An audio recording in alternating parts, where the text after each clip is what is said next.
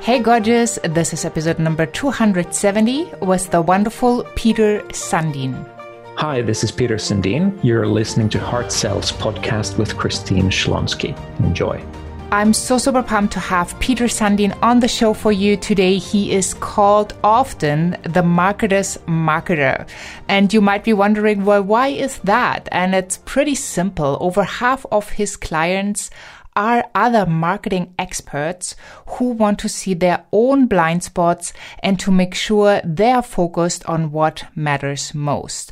And that is where Peter comes in. He is best known for creating marketing messages that make people immediately feel that's perfect for me. And in today's episode, you find out more about understanding the decision making process so you can create better messages for your marketing. And in today's episode, you will learn more about understanding the decision making process and all that Peter has learned in his career to support all these amazing marketing rock stars with their messages. Well, I am so excited to have you here today, Peter. Welcome. Thank you. It was just a pleasure to have you at the Sales Mentality Makeover Masterclass, and you shared amazing, amazing values. So I could not wait to get you on Heart Sells podcast to share you with even more listeners from all around the globe who might not have had the opportunity to see the masterclass. And I just, I just love what you do because you're so creative and you're so great in playing with words and messages. So was this like a path you always knew you wanted to be on? No, absolutely not.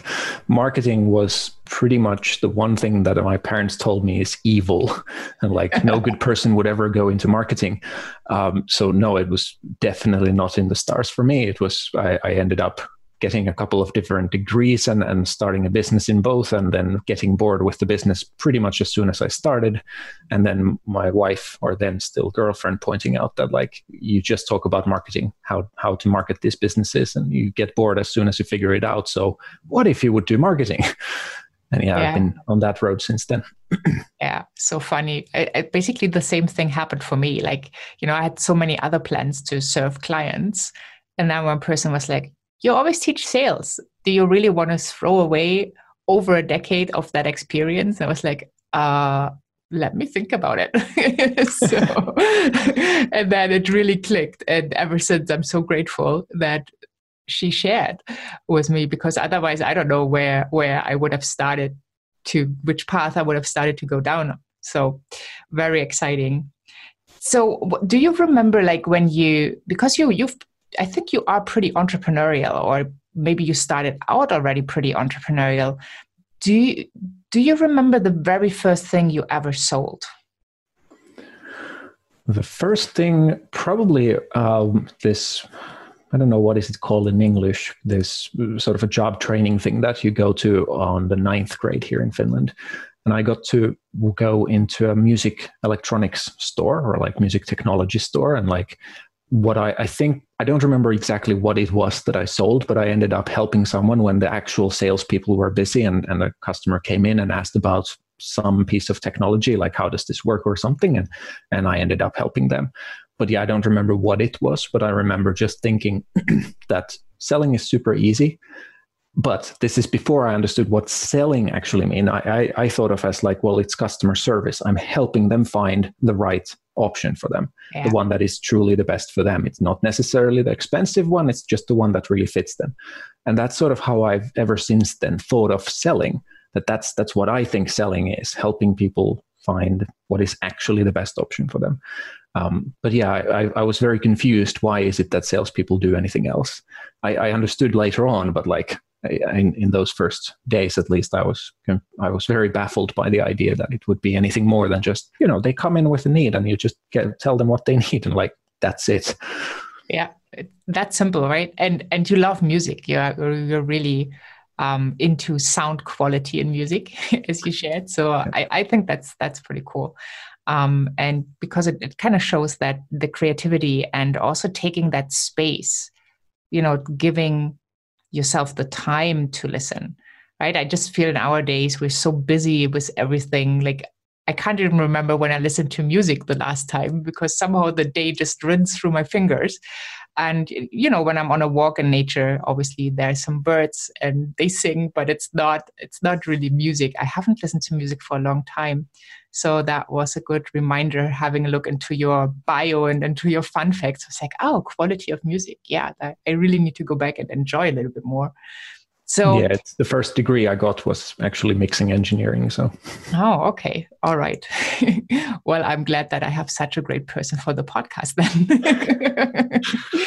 so uh, when you when you then understood what sales is, when you saw that difference from just being super excited, supporting someone, and making the right choice um, of a need that was already there, what what changed for you? Nothing I, I still think that that is what sales should be. In, in like, I'm not saying it's somehow wrong if sales is something more, but rather that's what I always aim for. And I see marketing as a way to get people to the point where they actually want to hear what it is that they need next. So I know a lot of people think of marketing as well, you just generate a lead for salespeople to then start calling and they call until they buy uh, just out of frustration of being called so many times. I, I rather think of it as like marketing gets people to the point where they actually ask for like can can we talk about this? Whether it is one on one or in some other way like they go to a sales page thinking that oh this actually look sounds really cool i, want to know more and so on. Uh, so it hasn't actually changed. I've just learned to see that people have different ideas of what it means but what i always aim for is, is still actually the same thing. Obviously i understand better like how many things you should recommend or like should, should you give them seven different options with nuance like tiny nuance differences or should you maybe simplify things a little more for them? But like the, the basic idea it's still the same for me. Yeah and and i love that and i think that's why you know Uh, you're also such a perfect guest for the podcast because you do sell from your heart and you really want to support people making the right choice for them so they can get the biggest benefits. And then you know sales is a win-win for everybody. It feels good it feels aligned and everybody's happy. So at the end of the day it just creates positive emotions. And I, I think that's so important. And i do believe that we all can create these situations there, there's no need to be the slimy, sleazy salesperson running with some money, right? Giving the tense bonus and doing like a ton of scarcity um, and kind of trick people in, which obviously works. That's why people use it. That's how the brain is wired. But that positive feeling really comes when you feel like you, as a person who buys, has made the decision. Yeah, and like I, I usually think that if there is a technique that many people use, like the false scarcity, there's something there is a way to do it in a way that makes sense or isn't false. It is yeah. isn't misleading, but rather genuine. And if there isn't, then maybe don't do it. At least I rather don't. Uh, if if I can't create genuine scarcity, then then I don't put some random scarcity thing there. But like most businesses can create very realistic, like genuine scarcity. So it, it's it's not necessary. And the same goes with almost all the sales techniques that people hate and like feel really bad about when they experience them. Uh, you can usually come up with ways to do the same, like get the same effect. It might be harder and it might take a lot of time. Like I've spent, I don't know how many hours now thinking through those things because I've made a new webinar and I don't want it to feel like I'm there to trick people into buying but there are things that really help people see the value of something. And there are ways to do that in a way that isn't really manipulative, but rather truly helps them see if this is right for them or not. Because that's what a lot of those things are trying to get people to do. Like scarcity, it's trying to force people into making a decision, yes or no, rather than just defaulting into, I won't think about it. Because that can also mean that they should have bought it, it would have been good for them they just never paid attention enough to actually decide. So then mm. they just didn't. And it's fine to decide no, but I, would rather try to help people make a decision, yes or no, instead of just indecision, because that's almost never the best choice. Yeah, and I totally agree. And that that's something what what I discovered in my sales career, like having those maybes they just take your time, they take your energy, and at the end of the day, it is a no. So why not get it right then and there and kind of release both parties from yeah. that conversation? And it, it feels much better. Yeah. So what what what could you recommend for people? Like what is a good way to use like a natural scarcity or urgency?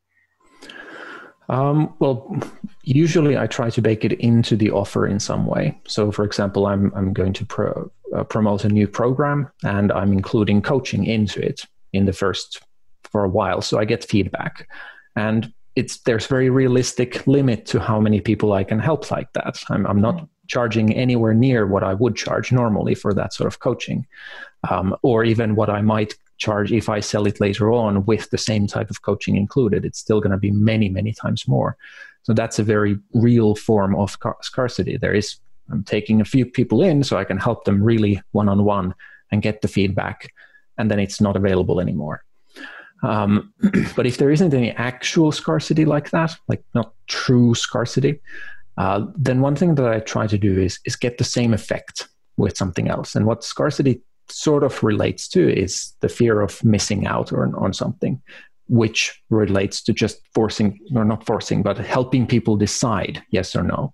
So then rather it becomes about helping them see what is the cost of not taking action now and like how much are you losing if you don't? Or these are the things you can think of and if they're bad for you then okay you should make a decision now because they will keep going continuing. On the other hand if they're not big issues then okay this isn't for you so there are many ways to sort of get the same effect without starting to mislead people or, or add some random scarcity like, well, there's only 17 copies of this PDF. So once those are gone, then, or like, clearly my costs will increase sevenfold at the end of the day. Like, yeah, yeah, it, I totally see. Yeah. yeah, like typically the things that I've sold are coaching. So there's been a very easy way for me personally to create those actual like realistic scarcity because it truly is my calendar will fill up. But that's what i always aim for with clients as well. Come up with ideally something that is part of the offer. And if not then then think of what what creates the urgency to it if not the fear of missing out on on the offer. What else is there that that creates the same feeling for people? Yeah. Yeah and and i i personally love to work with people who can make fast decision yeah. Because that shows me they are action takers and they are not there to like dingle around a little bit and you know not moving forward. Like all my clients are really great action takers. And i think it is important to guide people to make a decision and you know you want to be committed to the goal that is to support that person if it's the right fit but you know you don't want to be committed to the outcome which means are they saying yes or no? And then if they say no you totally are frustrated and uh, sad and i don't know what else. Like don't let that get to you but hold that space that in that space the person can make the best decision for them yeah. I think a lot of people, when they see a webinar or something where at the end the presenter says, like, for the first 10 people or for just the next 15 minutes, you can get this special bonus because I like action takers. Like, it can sound like complete lies, but it's usually not. It, there is truly a, a, a, like a, usually the people who take action immediately are the most fun to work with. And yeah. it's, I guess, sort of, you shouldn't say that out loud, but like, that's everyone in the industry knows that. I've never heard anyone argue against this. It, it just tends to be that way. And it doesn't mean that the people who, who need to think about it would be somehow worse people or not fun to work with. But on average, the most fun clients are the ones who are immediately like, yes, this is what I want. Let me let me in. Like, where can I buy? Like, I just want to get to it, because that yeah. energy also pulls them through at a much higher rate than everyone else. Yeah, totally. When everything feels aligned, like they can't wait to sign up. like yeah. I, I just love that because that tells me like they're so the right client to work with. Yeah. And um, yeah, it's true. Like sometimes I feel when I say like I love working with action takers, it sounds, I don't know, so overused, overrated. Yep. But at the end of the day, it really comes down to these are the people that get best results because they do take action. Yep. So, how do you deal with um, rejection? I don't usually think of it as rejection at all. I think of it as either uh, it really wasn't right for them, even if I thought that, that it would be, and then it's good that they didn't buy. Or I see it as, well, what could have I done differently so that if it was right for them, they would be more likely to see that it is right for them? And I, I don't usually ever think of an individual, even if I do one on one sales for like larger projects or something, but rather I think of in general, what can I do to make it easier for people to see the value? What what would make that difference? Um, so instead of it becoming a rejection, I see it as well. Okay, this didn't work. This was like a the test of one one person or a test of one video or a test of one webinar or something. And what can I learn? Like if the response rate or the, the closing rate or the uh, conversion rate was lower than usual, then okay, something went wrong. What could it be? And then start testing. And instead of really thinking of, well, I must get to result X, I think of, well, I want to be on the path towards results X. And, and as long as I'm on that path, as long as I'm not somehow walking backwards, that's that's sort of all, I can really control. Mm. Yeah, that's so valuable. Thank you for sharing that. Because I, you know, the, talking about rejection, I so often hear the frustration in people's voices and that they do take it personally and then they're so busy with dealing with their own pain instead of checking in like what could have been better or how can i tweak or pretty simple if you have the opportunity to talk to the person and ask them what prevented them from buying what prevented them from using the benefits your service or product would give them so, would you also recommend having that conversation with your client when they say no? Well, if you can, it doesn't hurt unless you actually believe them. That's the point. People lie unintentionally. And it, it's okay, it's not lying. People just don't really understand themselves and their own decision making. And if they do, which again, it's rare, but if they do, then they rarely want to actually tell you the truth about it. Um, because we don't make decisions logically we and this is this is not just marketers this is neuroscientists saying the same thing we make decisions with the part of the brain that only deals with emotion nothing else that's what makes decisions it does consult the other parts of the brain so if the other parts of the brain are like hell no then it might stop but it, it, even if the other parts of the brain are like this is the best thing ever as long as that emotional side isn't agreeing they don't buy they just don't. Um, they will find some way to emotionally feel, or it's not really emotionally. It's more about it's the it's called reptilian brain. But the point is, it's about it's interested in itself. It's only interested in mating and survival and like biological like needs. So most people won't say, say anything like that. The example that I often use is when people ask, "So why did you buy a fancy iPhone?" It's like, well, because it syncs my calendar so easily with my Mac. It's like, yeah, really? Right. Did I spend like 800 euros on a phone that just because calendar syncing? Like, no. But am I going to tell you actually why? No, I'm not going to tell you actually why I buy it, no matter how you set up the questionnaire. So, like, whenever you ask people's opinions, remember that, like, most likely they cannot give you realistic answers. And even if they could, they most likely won't. So be extremely critical of whatever you find out, whether it's a questionnaire, whether it's a survey or personal conversations, no matter how well intentioned they are, and no matter how much they would like to be honest and so on. you cannot expect to truly get the right answers. You can get hints and you can get individual things. So if you're selling something to, let's say, companies and seven out of seven decline and they all say, well, it didn't have this compliance there, so we just had to discard it, then yeah, okay, fix the compliance thing. but other than that, be very, very careful not to put too much weight on what people say. Mm, such an important point. Yeah, I, I learned um, when I when I actually did the high ticket sales, uh, I started out that the first answer is always like the, an excuse and you have to dig deeper. You really have to find a different way to asking so that at some point in the conversation they might reveal the true reason. And yeah. and that was so astonishing for me right? That was the first like oh no we don't have the budget. Okay and then you t- keep talking and you know you keep presenting and asking. And then all of a sudden you know there's like a totally different reason and you're already another 10 15 maybe 20 minutes into the conversation. And then the real thing comes out. So yeah it's it's so fascinating how we think.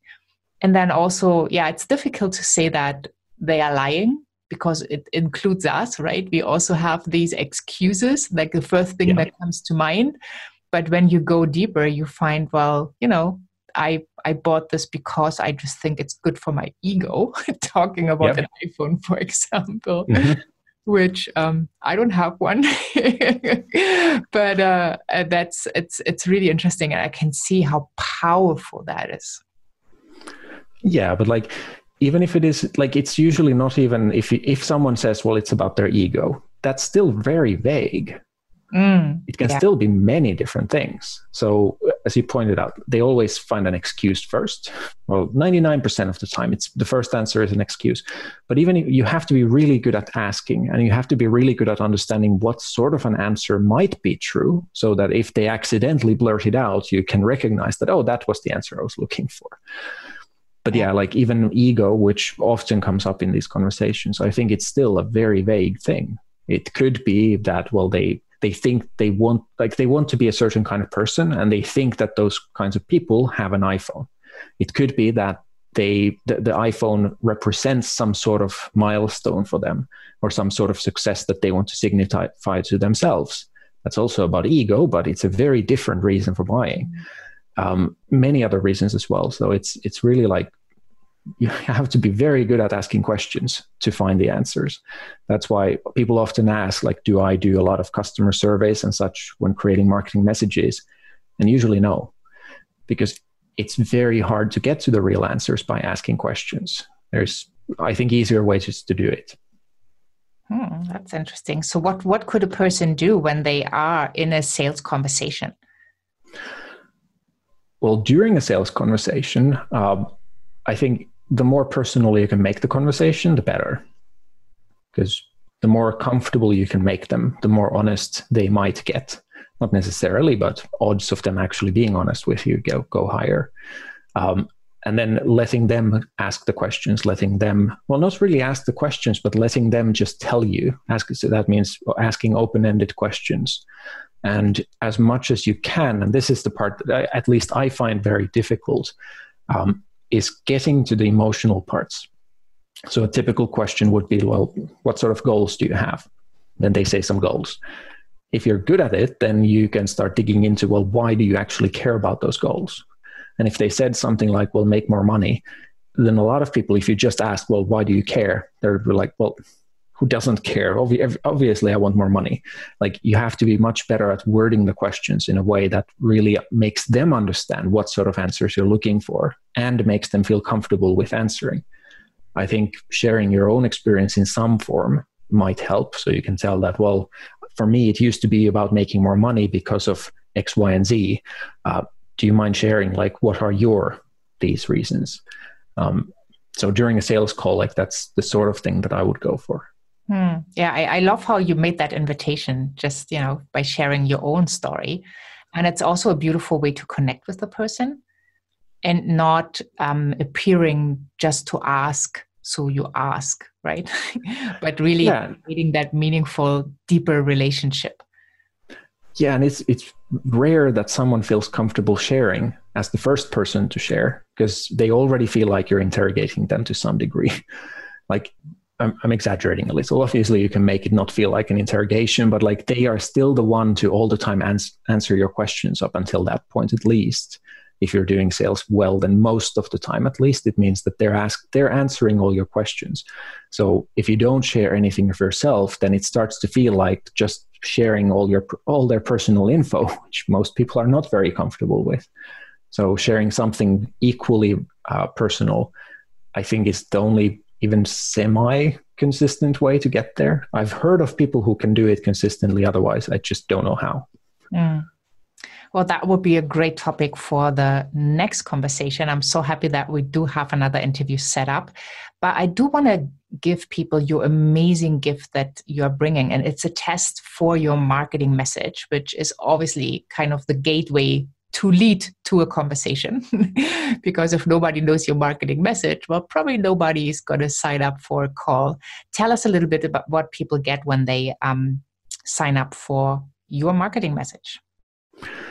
So I think of a marketing message as what is it that you need to say so people understand what they need to understand about you or your product or service so they want to buy it. So the test is about just checking how like how likely are the things you're now saying to actually create that feeling that that they really are the things that people need to understand for them to want to buy. Uh, it's a very short one, just a couple pages that just go through the process of like, well, here's it's a very harsh test. A lot of people, even marketing experts or people who have been in in business for decades, have told that like they they never actually looked at their own stuff this critically. So it's it's not necessarily very fun, but it can be very revealing. Yes, and usually pretty rewarding because then you can tweak, right? It's like coming to the real reason. yeah. So that's your opportunity. And I just want to invite everybody to check that out. Um, the link is going to be in the show notes, but if you can't wait, it's petersandeen.com forward slash value. And um, all your links, um, everything um, is in the show notes so people can connect with you and your amazing work. And I just want to invite everybody to do that because you will be blown away. Thank you so, so much for your time today. And I'm looking forward to our next interview. Thank you. Well, I took quite a few notes and I hope you are inspired as well and you are going away with some really great ideas to implement into your business. I just love how Peter was able to guide us through the process, to guide us through his own personal journey. So again, you can understand that most people are not a natural born salesperson. Most people kind of discover their passion and what they want to bring to the world, and then they figure out the sales game. And that might be you.